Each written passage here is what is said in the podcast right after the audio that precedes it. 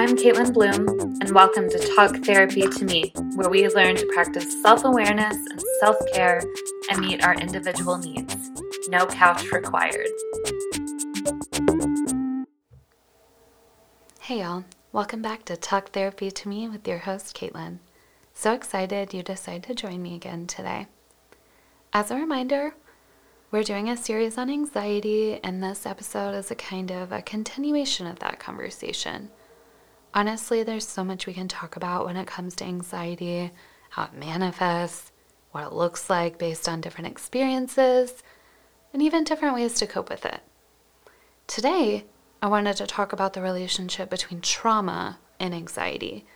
You may be thinking, wow, okay, so we're coming right out the gate with this one, Caitlin. And yeah, I'll give you that and also encourage you to think that something can have negatively impacted you, resulting in potentially harmful or isolating behaviors. And it's important to talk about. It's important to recognize these things so that we can continue to heal and grow from them. And that's on trauma. Let's break that down a bit more. What is trauma?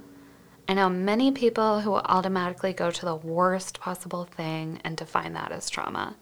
However, there's so many different levels to it. Something to remember is that we all respond to things differently, and something that negatively impacted us may have had a different effect on someone else. That doesn't mean it is any less traumatic, though.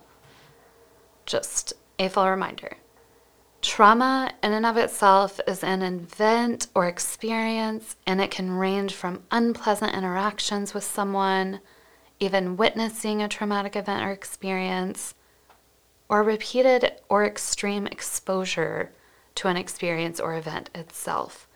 Again, important to note, and I'm saying this to just like really hammer it in everyone's trauma and reaction is different. Do not discount your experience in a given situation. If you were negatively impacted by something that happened to you, you don't need to prove to someone else that it was traumatic. Full stop. Sure, there can be different levels, as I mentioned before. If that helps you, it's okay to think about stress and trauma in lowercase s and t versus capitalized s and t. However, I don't want you to use that to compare your stress and trauma to someone else's. Again, emphasizing that. Doing that comparison is not going to help you offer yourself grace and compassion, and that's really important. If you don't hear anything else I say, hear that. It's important to give yourself grace in order to heal. We're all on different journeys, and it's okay if your journey looks different from someone else's. So, with all of that said, let's go back to what happens when we experience trauma and stress. When the brain encounters stress and or trauma, it's programmed to send out signals to help the body protect itself.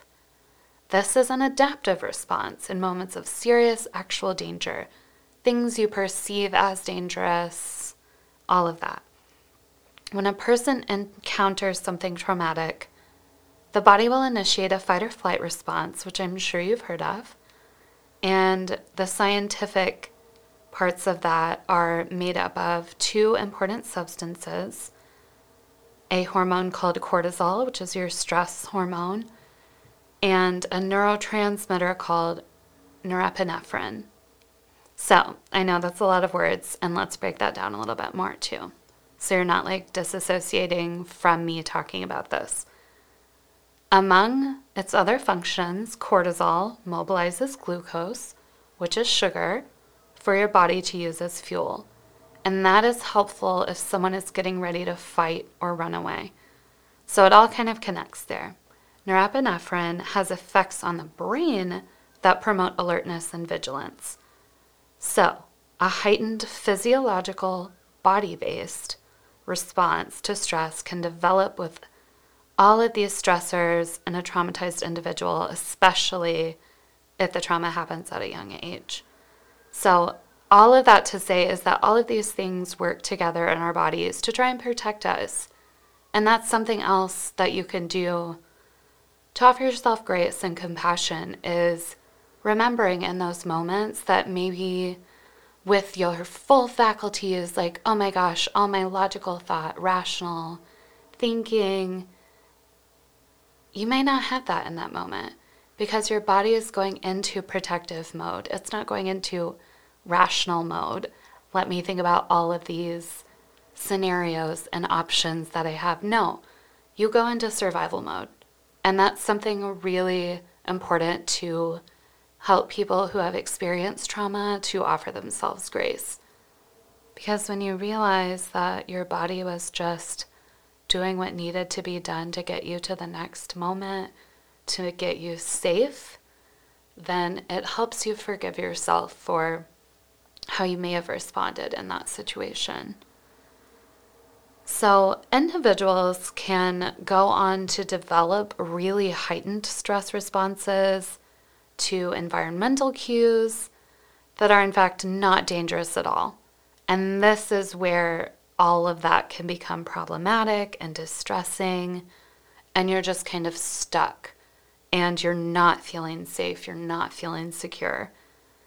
Most of the time, these can be also defined as triggers, and those can look different for everyone too.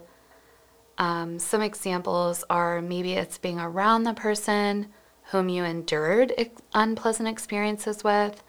Maybe it's continuing to think about and relive that traumatic experience. So you are, in all intents and purposes, re traumatizing yourself by going back over and over and over the event. Sometimes it's even certain smells, sounds, and particular areas, environments, houses that can trigger that stress response. When exposed to acute danger, including trauma, a fear or stress response in the brain and body initiates the fight or flight mode, as we've mentioned before. And just to reiterate, this fight or flight mode prepares the person to protect themselves and increases their chance of survival. The areas of the brain that are most involved during and after a traumatic experience include the amygdala, which is the fear center, the hippocampus, the memory center, and the prefrontal cortex, which controls your executive function and cognitive abilities. To give this a more well rounded look, let's take a look at the window of tolerance. I mean, just use your head since you know you're just listening and I'm not showing you an actual handout. However, think of a literal window.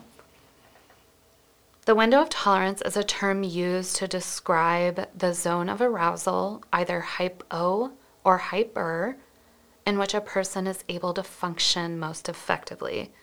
So, when people are within this zone, the zone of tolerance, the window itself, they are typically able to readily receive, process, and integrate all of the information and otherwise respond to demands of everyday life without much difficulty. Also, when a person is within their window, it's generally the case that the brain is, again, like functioning well, can effectively process stimuli, and when you absorb information, you're not reacting to it in a stressful way, and you're able to be calm and collected. That person is likely to be able to reflect again, rationally make decisions calmly without feeling either overwhelmed or withdrawn. Those are pretty important characteristics to note.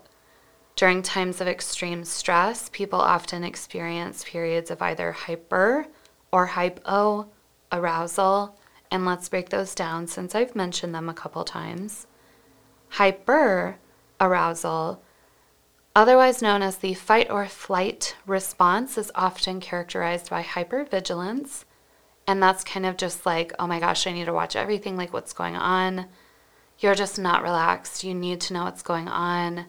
You kind of feel paranoid, feeling on edge is probably a good word for that too.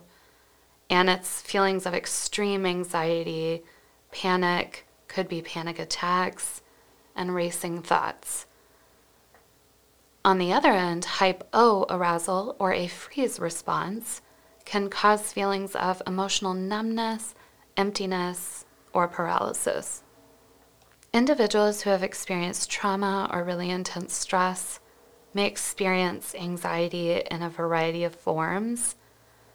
And like I mentioned, if you're in the hyper arousal state, your increased anxiety may lead to a lot of worried panic attacks, trouble breathing.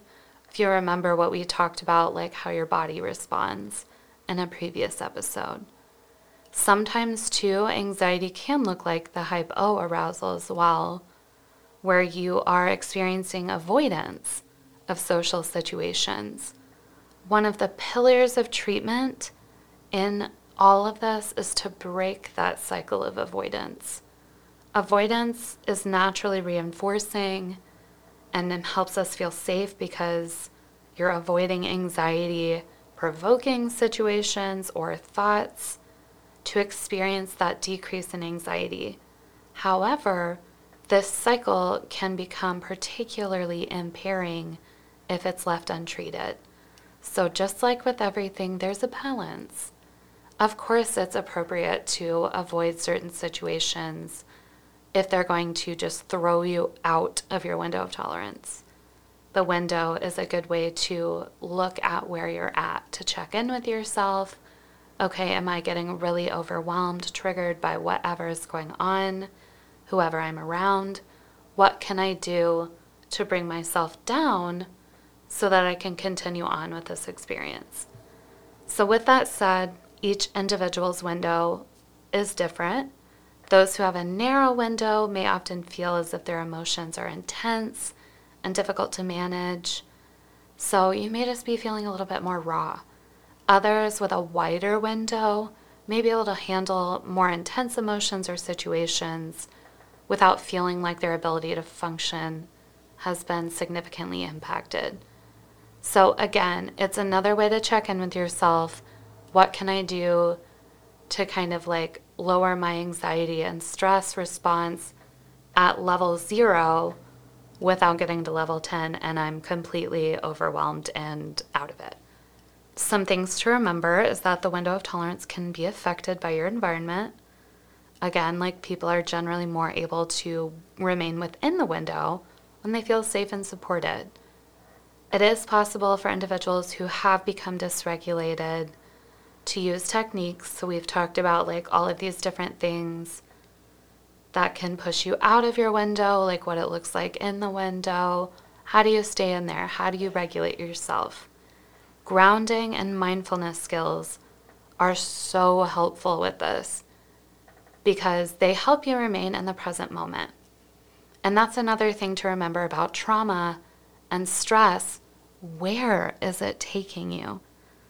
most of the time back to the place where you experienced or witnessed that traumatic event. Is that really going to make you feel safe, supported, and secure? No. So, finding a way to get yourself grounded back to your center, whatever that looks like for you, is going to be the most helpful. Like I said, mindfulness and grounding is going to really help you focus on those physical sensations that are currently in the moment being experienced. So you're not being thrust back into that traumatic event. For example, you could listen to your favorite song, whatever brings you back. You could even, I personally, going back to the music, I will listen to classical music when I'm overwhelmed because that helps soothe me. Some people are annoyed with classical music, and that's, you know, we could argue about that, but that's yours. And you might have something else that helps bring you back to your center, and that's okay. Whatever that looks like, whatever works for you is what you want. And if you feel like you don't know what yours are or what any of that is, they can be learned in therapy. Like your a therapist can help you figure those out, what works for you, what doesn't, and maybe offer some insight and suggestions on something else that could work better for you. Many people are able to widen their window of tolerance through healing, going on their different journeys and growth journeys. And that just helps increase their sense of calm, and they'll be able to deal with their stress in more adaptive ways, more functional ways. Therapy, of course, is a way that can provide someone with a safe space to process painful memories, emotions, help you figure out triggers, help you figure out ways you can use mindfulness and grounding to help bring you out of those like stressful feelings. And when you come in contact with those emotions that come up for you, having a mental health professional help you become more regulated instead of dysregulated can also help you feel more supported. For specific mindfulness walkthroughs, I have a couple on my Spotify that are the guided lake or tea meditations. And also check out our YouTube channel, Mindsight Behavioral Group, for videos from Shayla involving some routines and exercises you can practice on your own. Try them out, see what works for you. Honestly, you again, you could even listen to your favorite song and just really get into that. Do some deep breathing. Just try anything out. I'll plan to talk to you next time and get into more stuff about anxiety, maybe even break down some very famous characters we're all familiar with and how anxiety has manifested for them in ways that connect to us. Thanks again for joining Talk Therapy to me with your host, Caitlin. Talk to you soon.